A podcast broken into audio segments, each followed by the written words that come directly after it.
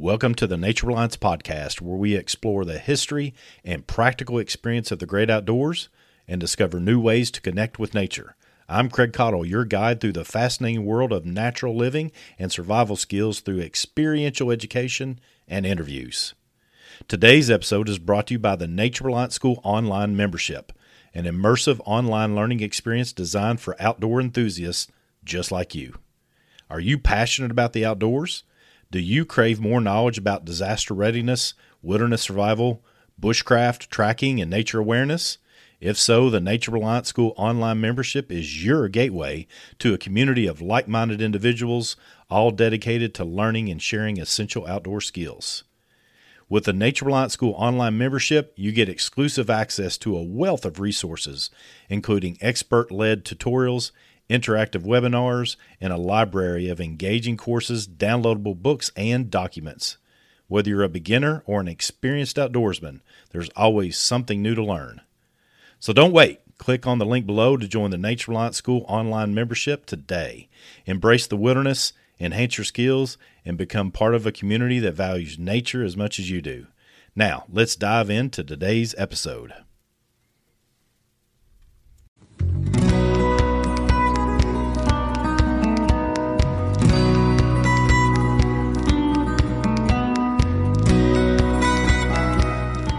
Everybody. This is Craig Caudill, Director of Nature Reliance School, for another podcast. Glad you're with us. Today, I have my good friend Clark Pelfrey, who is a mental health nurse and has a tremendous amount of experience in the first responder communities. He's also a member of the Nature Reliance School instructor cadre. And today, I wanted to get him on to obviously discuss mental health. So, here's just a few of the questions I threw out at Clark. Well, I threw out some basic things like, hey, what's the difference between a psychiatrist and a psychologist?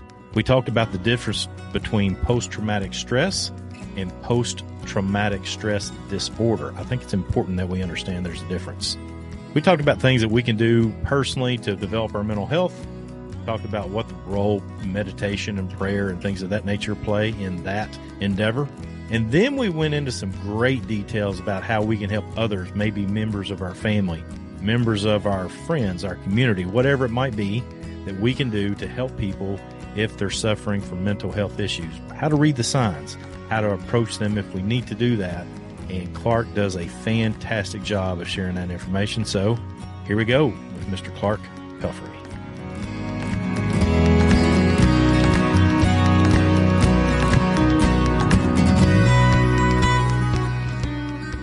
Clark, welcome to the show. Thanks for having me. I'm excited to be here. Yeah, man. It's uh for everybody listening in, Clark and I talk about this kind of stuff on a regular basis. I seek him out for advisement and counsel on such things and I thought, man, this is a good time to figure out a time that Clark can square away an hour or so and talk about these topics. So I'm really glad you're here, man. Really glad you're here. I appreciate it. This is a this is a passion of mine, so I'm, I'm happy to talk about it any chance I get. So I guess first thing, if you don't care, tell everybody that's listening in what your background is and and and why it is that I'm asking you these questions. Sure. So my background's a little complicated, I guess, to to where I get today. But um, you know, I spent four years college studying exercise physiology, and we'll talk a little bit about how I think that relates to mental health and then I spent four years in nursing school. Um, I'm board certified in psychiatric mental health nursing, and I've been in the field for about a decade now. I've worked in emergency room settings and inpatient behavioral health settings, managed inpatient behavioral health settings, done community and volunteer work. So, but my, my further background goes into, I started with EMS, and so working as a first responder and then working in law enforcement and never ever thought I would become a psych nurse. Just that was never in the in the cards for me. And here I am, and I absolutely love it. I'm glad it's the best decision I ever made. Right. Well, good. So, what? When was it that something that something clicked and said, "I'm going to go that direction into mental health"? Yeah. So when I started in nursing school, I was friends with uh, one of our psychiatric nurses at the hospital, and I was just really curious about what did he actually do? And so we had a bunch of, you know, informal discussions about it. And I reached out to our dean in the nursing school, and she was a psychiatric nurse practitioner. And so I asked her, you know, I, I think I'm interested in this field. What do you recommend? How do you recommend I go about? It? First advice that she gave me was don't go into it right away. Go do something else in nursing and get a, a strong background in medical surgical nursing or emergency nursing or something of that uh, aspect. And then if you really feel like this is your passion, then go for it. But she wanted me to have a strong medical background.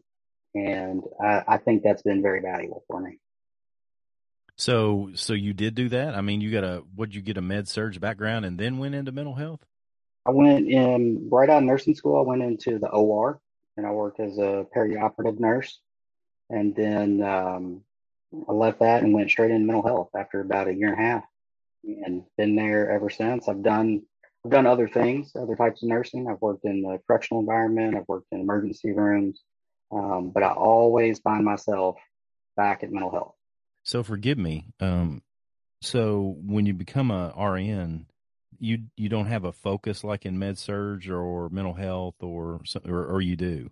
You do, yeah. You it's it's really broad. So nursing school is everything from medical surgical to pediatrics to obstetrics and gynecology to mental health.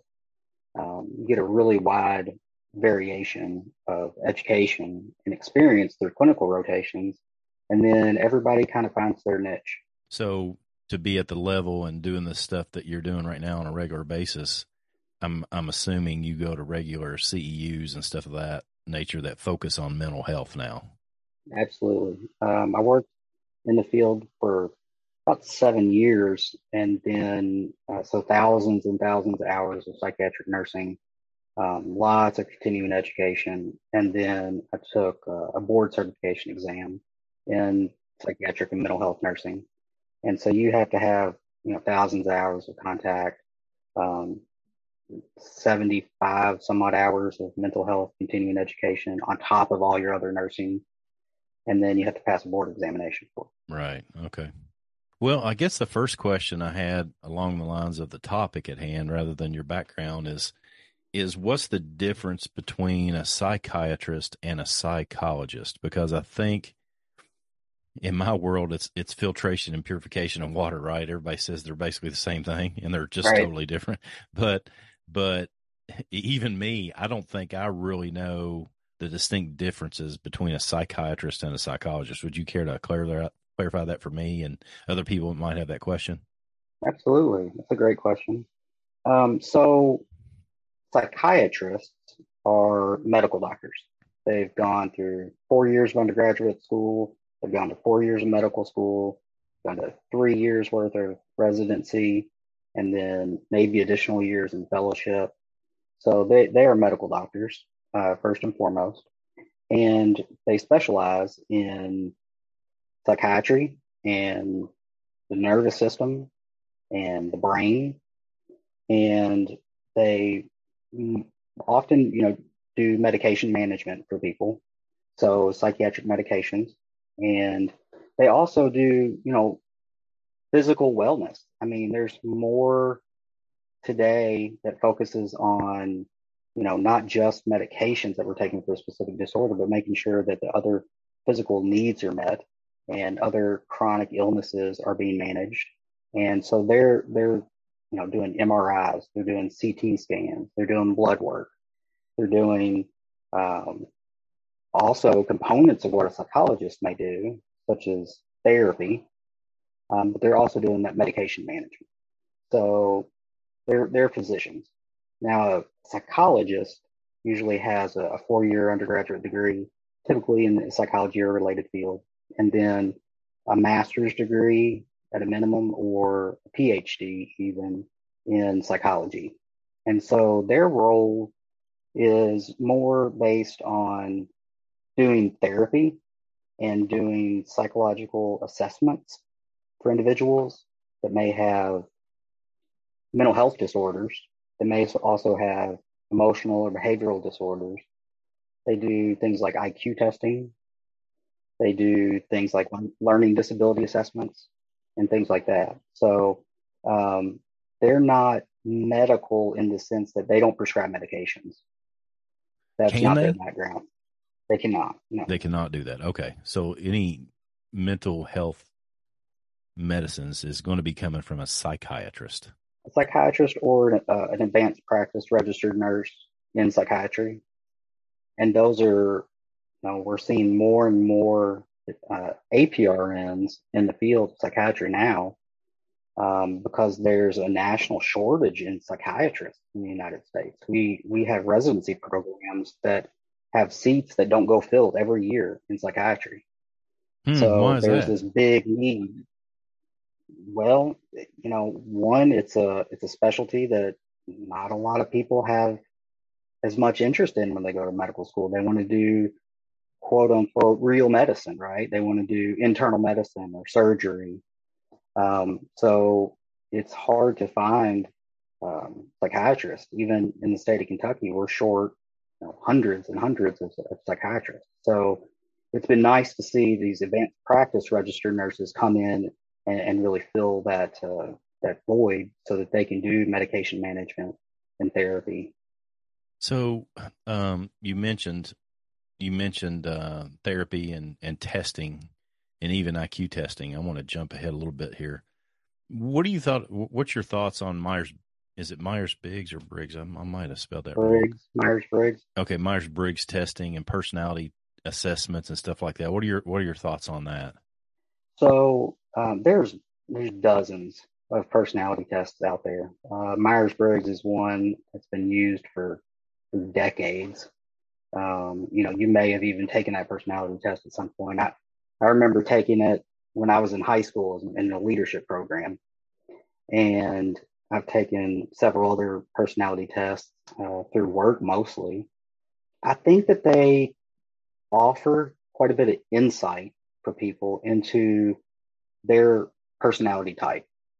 Um, Myers Briggs, for example, there's a lot of emphasis on extroversion versus introversion, feeling versus thinking, uh, judgment, and those types of things. And they, they mix those into four letter acronyms like INTP might be a introverted, um, you know. I'm kind of cutting you off, but, uh, but I think this is part of what I, a lot of people are interested in I hope.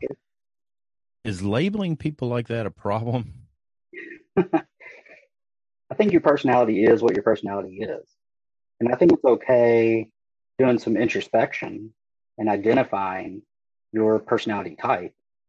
In fact, in a team environment where you may be working with multiple coworkers or on a uh, you know an academic setting, that you have some understanding of what your personality type is and what you mesh with better, and that of your peers, so that you can understand their perspectives and their worldviews.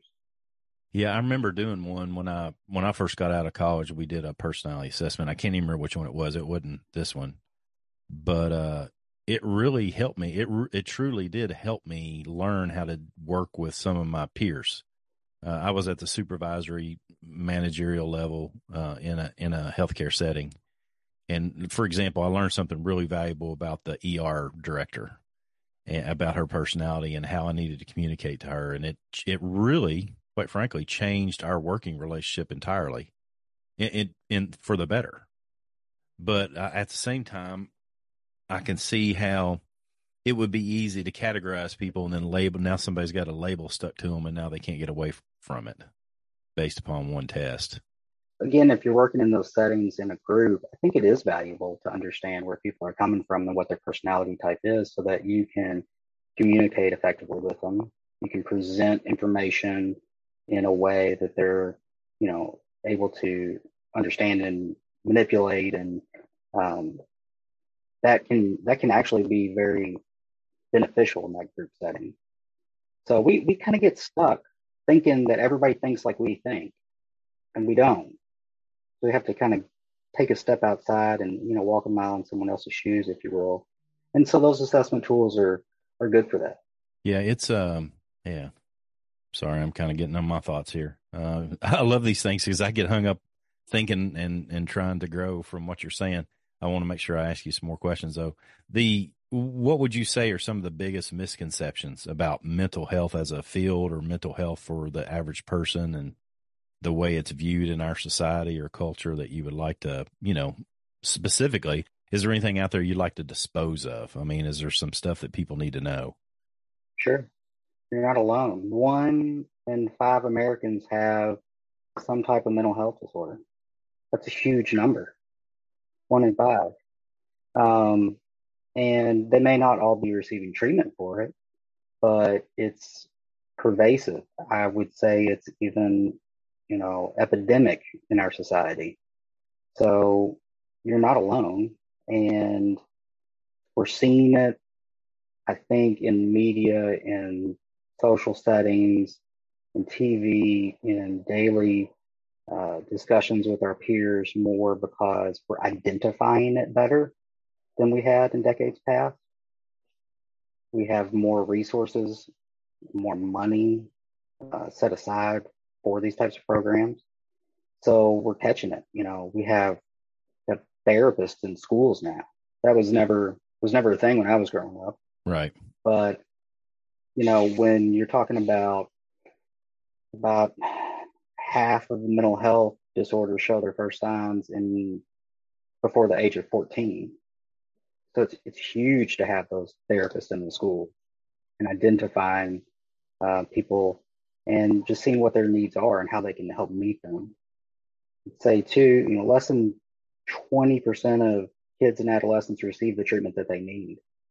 So I think we're having more discussions. Yeah. I think we're having more discussions about mental health because we're paying more attention to it. Did you ever know my buddy Mike Stapleton? We may have trained in Aikido together. Did you know him by chance? He was a school psychologist, is the reason I'm asking. No, the name sounds familiar, but no, I don't know him. Yeah, we we trained in Aikido at the same time, probably just different locations back in the day. He's a school psychologist. He he really uh, helped me a lot with understanding, and, and, he was a school psychologist in middle school, which is a very important age. Absolutely. About seeing some of these trends, and this was heck, man, that was twenty years ago. It's really interesting that they implemented psychologists in the school system, which I think is a good thing. Yeah and social workers, social workers in the school system to help connect the dots between the educational environment, psychosocial needs that aren't being met at home, and resources available in the community. Social workers are absolutely invaluable, absolutely invaluable. The other thing I would say, especially talking about media and how mental health is being portrayed in the media, it's very sensationalized.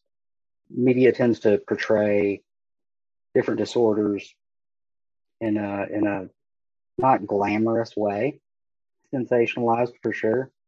And again, when we talk about the rates of mental health disorders in the population, um, you you know someone, I know someone, everybody knows someone that's struggling with some mental health issues, but they're not people that are on the media, right? So, especially when we look at perpetrators of violence.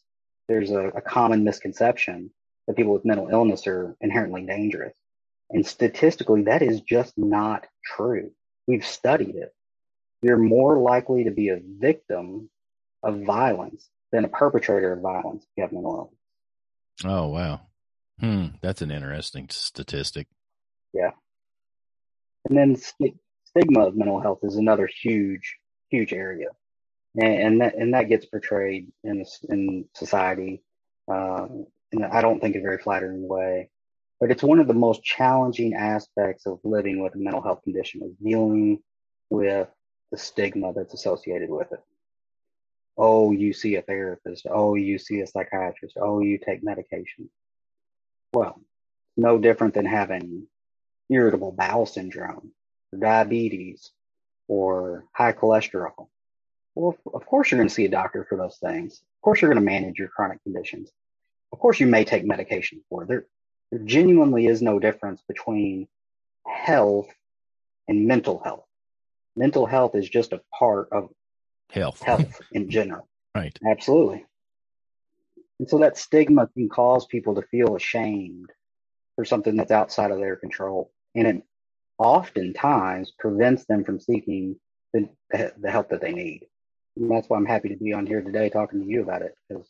Yeah, and I'm happy to have you on. It, it's one of those things that I have to admit, you know, uh, for a long time, and I'm not saying I've been this way for, I have not been this way for a long time, but, but for years, you know, I was of the same mindset that that there's something just i mean it's it's it was a different wrong than somebody who had a broken arm or you know heart condition or something. And it was suck you know i come from a farming background stubborn male dominated family um suck it up buttercup. And and i'm glad i did that. I'm glad i was given that opportunity to learn how to deal with stress but i also wasn't given tools to deal with stress right. in a healthy way. It was just get her done and that's why most of the Caudill men have died of heart attacks. I mean, seriously.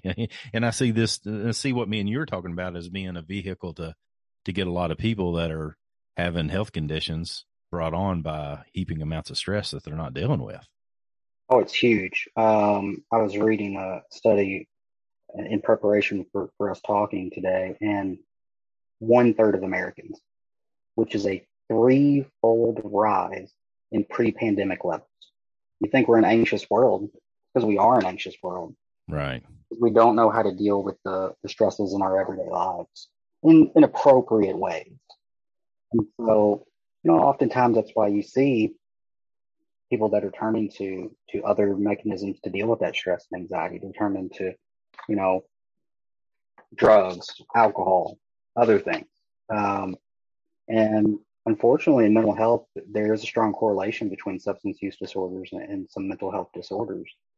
But if you're not getting the appropriate treatment, you're seeking relief. You may seek that relief through any means available to you. Right. But it just does more damage over time.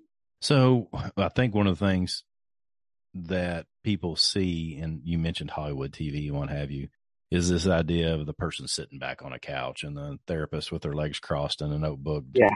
and drilling them with questions is is what's the misconception there? How does therapy work? If somebody is listening to us and they think you know i'm recognizing some things about myself and i might seek out therapy what what does that look like a therapy session? We'll be back after a quick break Hey, guys and gals, a quick break in our episode to talk about a game changer in outdoor cooking the Fire Maple Backpacking and Camping Stove System. Whether you're hiking, fishing, or even prepping for emergencies, this portable pot and jet burner is a must have in your gear. Best part, it's nearly half the price of a comparable Jetboil stove system. Thanks to its leading heat exchange technology, you'll experience reduced boiling times by up to 30% compared to traditional stoves, even in windy conditions. That means more time enjoying the outdoors and less time cooking. Are you ready to upgrade your outdoor cooking game? Click the link in the description now to grab yours. Trust me, your outdoor adventures will never be the same.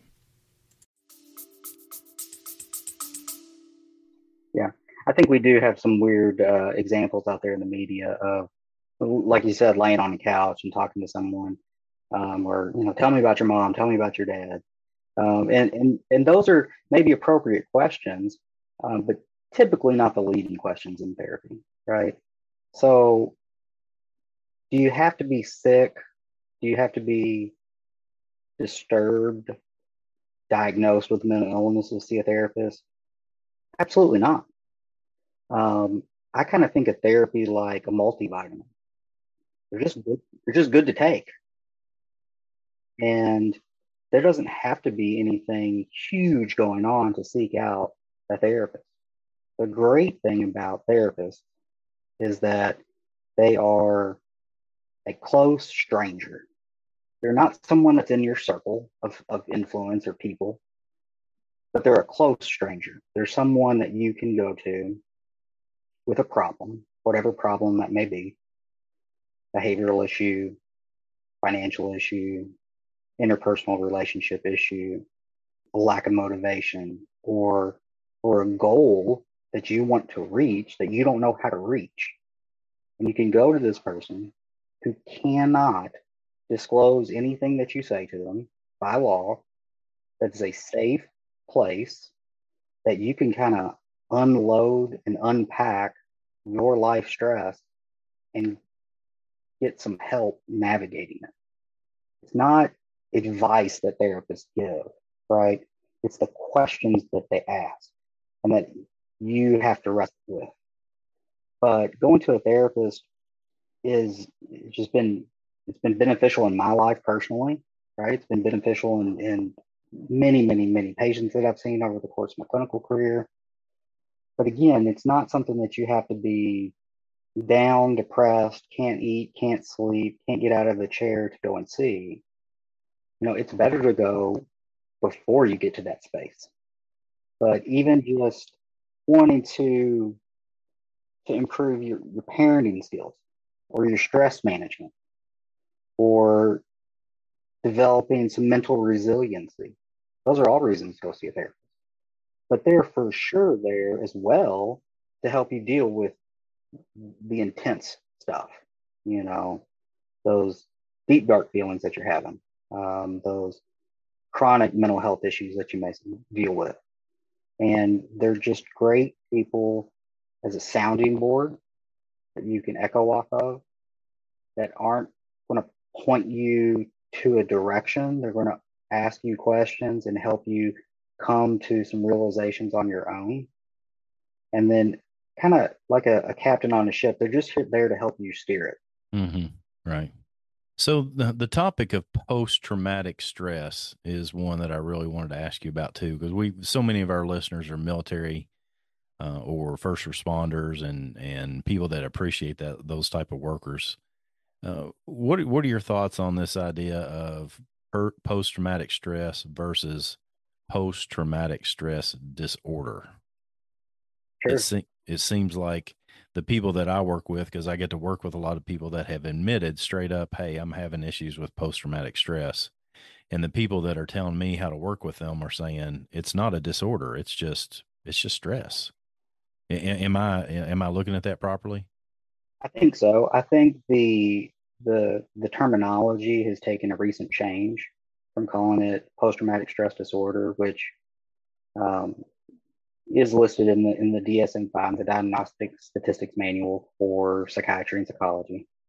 Um, but I think one thing about that particular set of symptoms is that it isn't something that grows organically.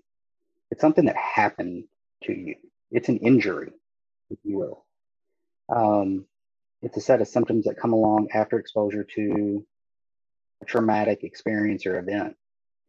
And we first started labeling it post traumatic stress disorder back in the 80s, um, especially um, seeing veterans for sure. We, we see a lot of discussion about that, but it's not only veterans that suffer from, from PTS. Um, you know, victims of violence, rape, um, certainly deal with those things. People that have experienced childhood abuse or domestic violence can have all had traumatic experience.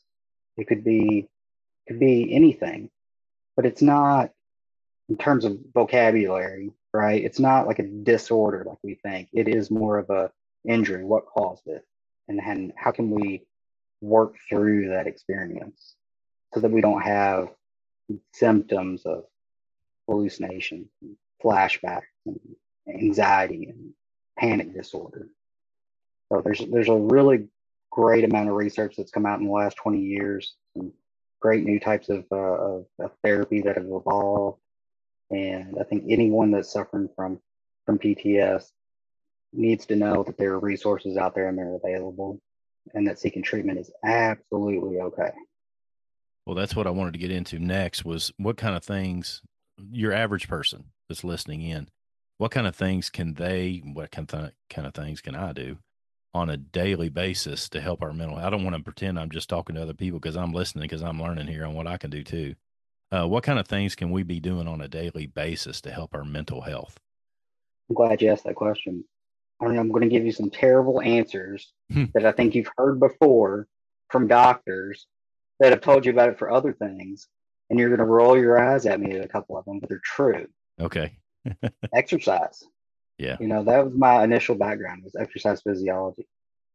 The Okay, tell me, okay, uh, I've heard this a million times, and I, am down for that. And I, and I agree because I've I have finally got in a habit of exercise, and when I don't do it, I miss it.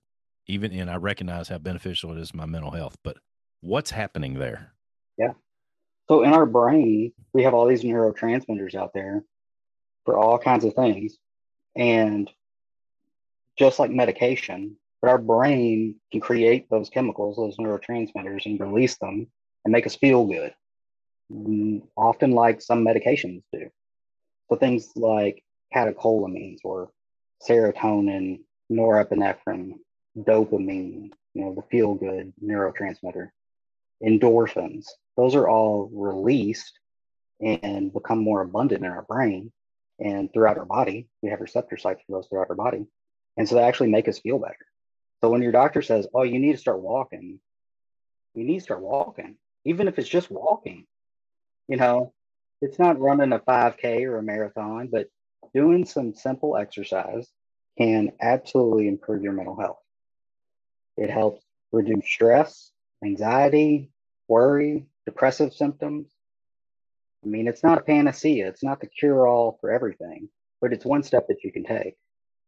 Breath work, too. Um, this is something that I've been experimenting with recently with a with a group of therapists here in town, honestly. Um, and we meet twice a week and we do breath work intentional breath work, intentional breathing, uh, deep belly breathing uh, that we use some guided imagery with. And, you know, those sessions last 10 to 20 minutes twice a week. I've seen amazing results in my own life, anecdotally, in my own life, in doing some intentional breathing exercise. Hey, have you have you read this book Breathe by chance? I have not. It is on oh, my, my list. Gosh, dude. Yeah. Yeah. I'll, for everybody listening, I'll link it in the description. I'm to write a note right now so I don't forget.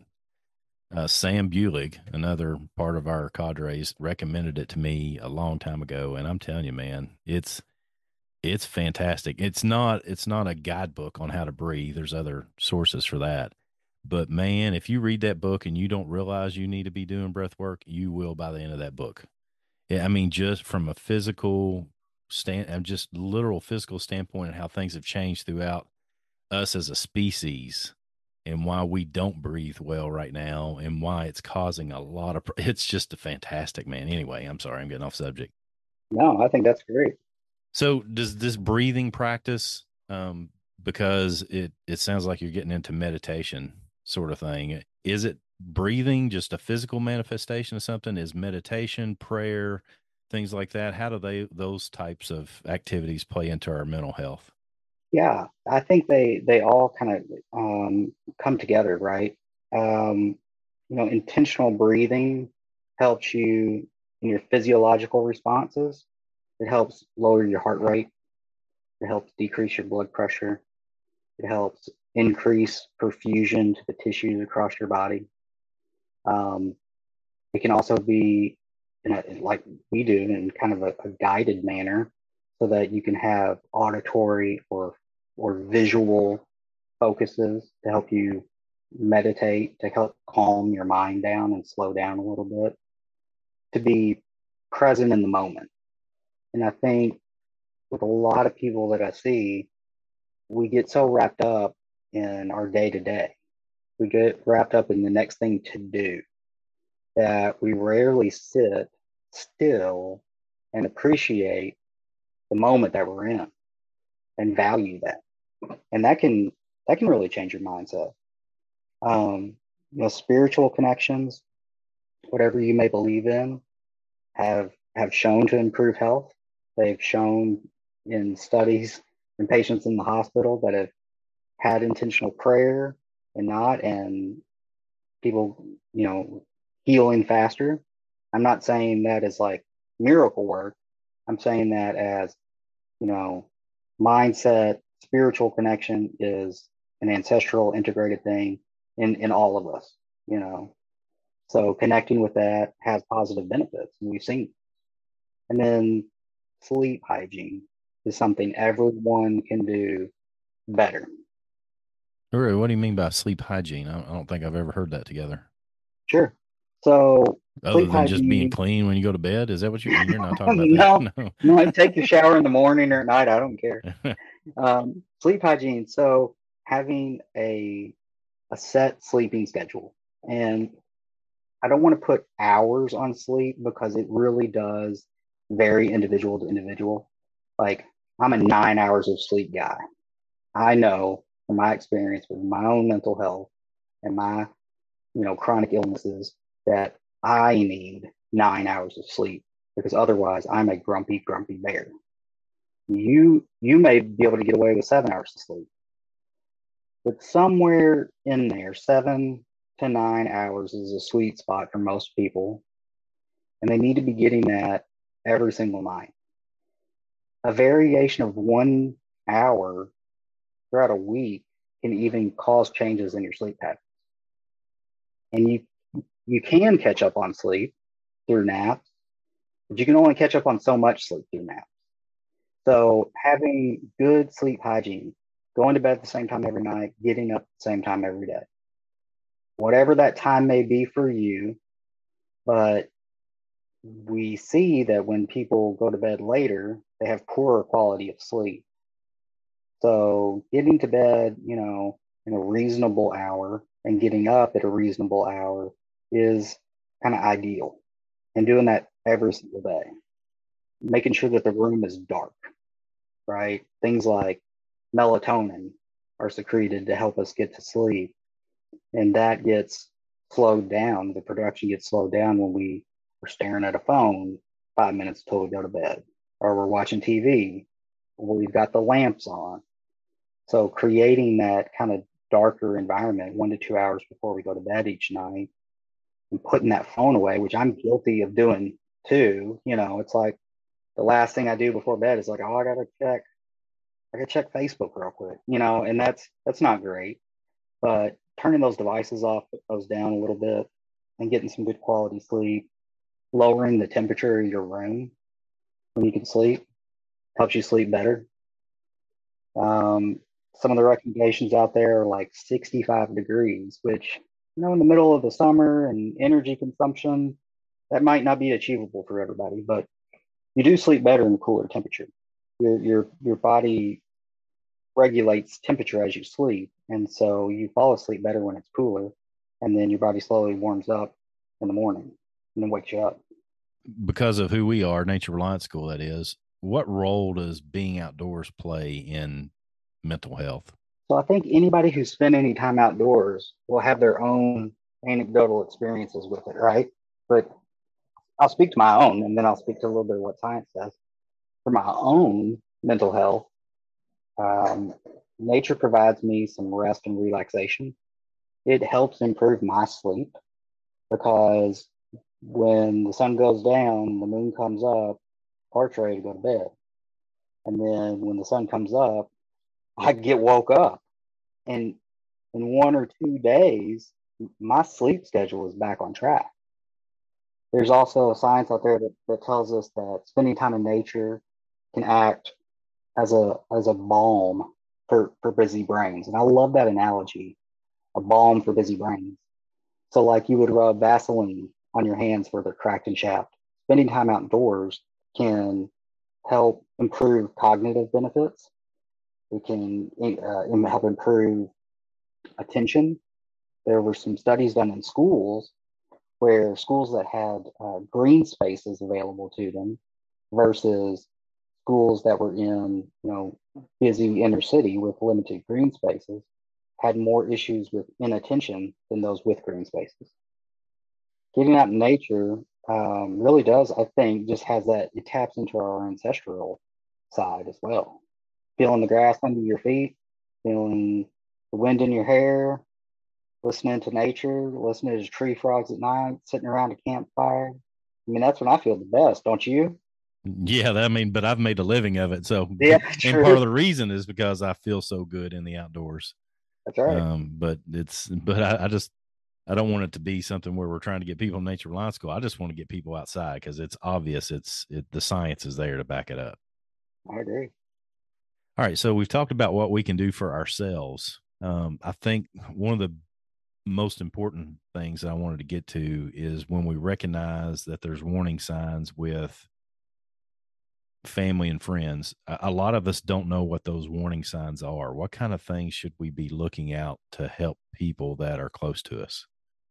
When we start to feel like our family or friends maybe having some depression, for example, it's very common, um, where there's lack of attention, where they're not doing those basic activities of daily living, you know, brushing our teeth, taking a shower, putting on clean clothes.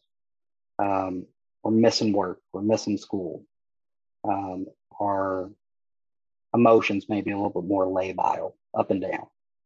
Um, I think the best Sorry. thing to do is to have Sorry. What's that word labile mean? I'm sorry. so up and down, varying. Okay. Okay. Yeah. Okay. Gotcha. Go ahead. When we start to see those in our friends or family, or even in ourselves, I think the best thing to do is just to have a empathetic but straightforward discussion about it and focus that conversation on what you have seen. So, Craig, I have noticed that lately you, you know, have been missing quite a bit of work and the house is getting getting a little messy. Is ev- is everything going okay? Are you are you doing okay emotionally? Can we can we talk about that? And inviting that conversation in instead of saying, you look really depressed. that puts us on the defensive automatically. So having an open conversation about it is is by far, I think, the not the most comfortable thing to do if you've never done it. But people that are going through a lot of distress, oftentimes they want somebody to notice because they're insecure about bringing it up themselves. So when someone does pay attention to it and invites them into a conversation about it, that can actually cause a lot of just relief right there. Hey, you know, I am struggling. You know, I'm not feeling on top of my game. I don't know what's wrong. I don't know where to go. And that's where, you know, we need to refer to those mental health professionals therapist, psychologist, psychiatrist. The majority of the time, though, people can start with their own primary care doctor. And that's where the majority of mental health care begins in America, is with our, our family doctor. Because they're more accessible, let's be honest. They're more accessible. And there's, there's less stigma associated with going to the doctor and getting a checkup than there is with going to see a psychiatrist and having to sit in that waiting room so, on the opposite side of that, what are some things that we should avoid? Some things that we should never do when we're trying to approach somebody about us re- seeing or considering that, hey, my spouse has some mental health issues. What what kind of things do we never do? We don't want to diagnose. That's not a, that's not a role of a friend or a family member. Hey, I think you have depression. I think you have anxiety. I think you have bipolar disorder because I saw on an episode of House. Um, so we're not there to diagnose. We're there to offer empathy and our time and our ear to listen, and then offer support in getting some help if that if that's something that they want to do. Now, the exception to this rule is when someone tells you that they're having or you suspect they may be having suicidal thoughts. And that is, you know, really, if you've never had a discussion with someone or never had to ask the question about to someone if they're feeling suicidal, you know, that's a really uncomfortable conversation to have, to be totally honest. But suicide rates are through the roof in the United States. A person dies of suicide every 11 minutes. 2020, there were 45,979 deaths due to suicide and 1.2 million suicide attempts. So, if you think that someone may be having suicidal thoughts, you've got to ask the direct question Are you having thoughts about wanting to kill yourself? Are you thinking about suicide? Because it is really hard for a person that's in a deep dark place to just come out and say that to someone. So we do have to be direct in that conversation. And if they say yes, that's an emergency. That's an emergency. We need professional help. That's where we're we're on the phone, we're calling our doctor, and maybe even that we have to go, you know, to an emergency room. Or I would encourage you, everybody, to write down the 988 number, which is as of uh, July 16th, the new 911 for mental health, if you will. And it's 988, and it'll connect you to local or regional resources for mental health. And if those aren't available in your area, it connects you to the National Suicide Prevention Hotline. And those are trained professionals on the other end of the phone that know how to take the conversation from you and, and you can hand that off and they can help you find resources. They can help you determine is, you know, is this an emergency today? Do we need to go seek emergency help right now? There's even mobile crisis units uh, that, you know, instead of calling 911 like we did before 988 came out, now you call 988 and we have trained therapists and psychologists and you know maybe even mental health practitioners that can come to your door and help you get that emergency treatment that you need. Dang, so that's huge, huge. And how widespread we, we have that? that here. Well, we have it here in our town in Owensboro. Um, wow. Our community mental health agency has a mobile crisis unit. Um, they've been piloted for years across the nation, partnering with law enforcement, and now it's becoming much more widespread. So, trying to take law enforcement, one, taking the, the burden of those types of calls off law enforcement, and two, realizing that they're not the most appropriate resource in that situation. And we want to put the most appropriate resource there on the ground. And that's that's mental health providers. Yeah. All right. So um, awkward question at best. I guess that's a good way of describing it, but but I think it's worthy of our discussion. It seems like in modern society that there's I don't I don't I don't know if this is the right way say it, Clark, but people that are that are have a victim mentality. And how do we help people like that that they are a victim of everything? Um I'm I'm trying to be as nice as I can be. I understand. Because it, it's an awkward conversation. Because I think most people see that this is an issue today, where you know everything hurts your feelings, and and the sticks and stones may break your bones thing is just it's so far gone. I mean, that's just not everything's going to hurt you. Uh, I've heard people say they're being victimized by words and stuff of that nature. How do we how do we navigate those waters in today's society? Well, tough question, one, I know, and uh, but I'm, yeah, I'm glad is. you're here. Yeah, it is a tough question. One, I think we have to we have to meet people where they're at. So I, don't think we can dismiss everyone because we think they may be faking. We have to meet people where they're at, and if they're telling you that you know they're feeling anxious, they're feeling depressed, they're feeling uh, called out, I think we have to meet them where they're at because we don't know what's really going on in their lives, in their home, in their job, in their profession. And we don't know why they, they may be taking that out on us. So a little bit of forgiveness there, a little bit of empathy. And two, you, you don't have to surround yourself by people that are always the victim. Those might not be healthy relationships for you to be in um, I think it's okay to have boundaries and limitations on the type of people that we, you know, allow in our circle. So if it's someone that's constantly causing a offense or feels like they're being offended all the time, that's more honestly their issue than yours. I think we have to be respectful human beings and meet people where they're at. But those might not be, you know, the best relationships for us to engage in all the time. Um, but it's a stressful world out there, Craig, and there's a lot of uncertainty. There's rising prices. There's wars that have gone on for years. There's a lot of stuff, and we don't we don't really know what's going on behind the doors in people's homes. Um, and maybe we need to be asking the questions of, you know, what what happened to you that you react this way? What happened to you? Not why are you this way? What happened? And that might open the door to have a conversation about, well, you know, this is all the stuff that, that's going on in life that you didn't know about. Developing mental resiliency is an individual job. But if you want to learn how to be more mentally resilient, you have to put the time and effort into developing that.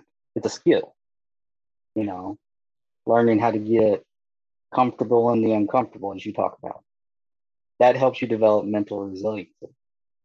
So you've got to invest time in that. Well, man, this has been great. What uh, what have I missed? I tried to put some good questions to you. What what have I missed? What what can we talk about mental health that people need to hear? Um, I just want everybody to hear that one, it's okay not to be okay. It's perfectly fine if you're not okay, and there are resources out there. They're available. Um, 988 is available if you have a mental health emergency.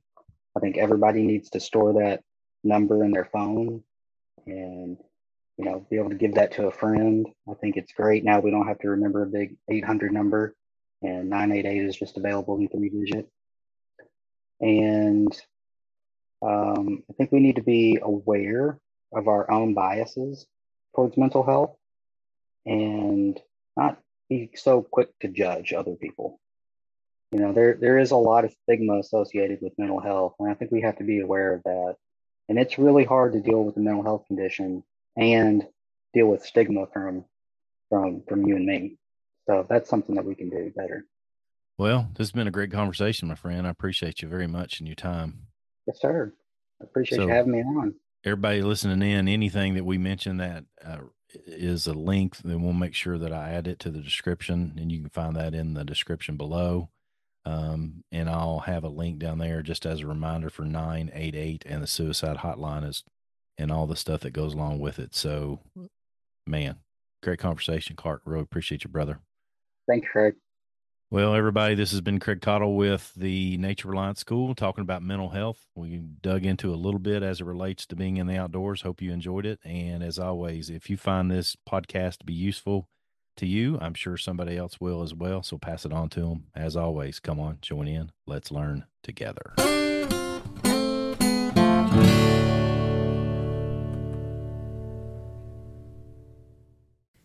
And that wraps up another fantastic episode of the Nature Reliance podcast. I hope today's journey has inspired you to explore and connect with the natural world in new and exciting ways. Before I say goodbye, remember to check out the Nature Reliance School online membership. If today's episode sparked your interest in wilderness skills and outdoor adventures, this online community is the perfect place for you to start or continue your journey. You can currently sign up for a year for only $99 and get two months for free. Click the link below to discover a world of expert led courses, engaging content, and a vibrant community eager to share their knowledge and experiences. Whether you're starting your outdoor journey or looking to deepen your existing skills, the Nature Reliance School online membership is here to guide you. Thank you for joining us today. Don't forget to subscribe for more adventures and share this podcast with your fellow nature enthusiasts. Until next time, come on, join in. Let's learn together.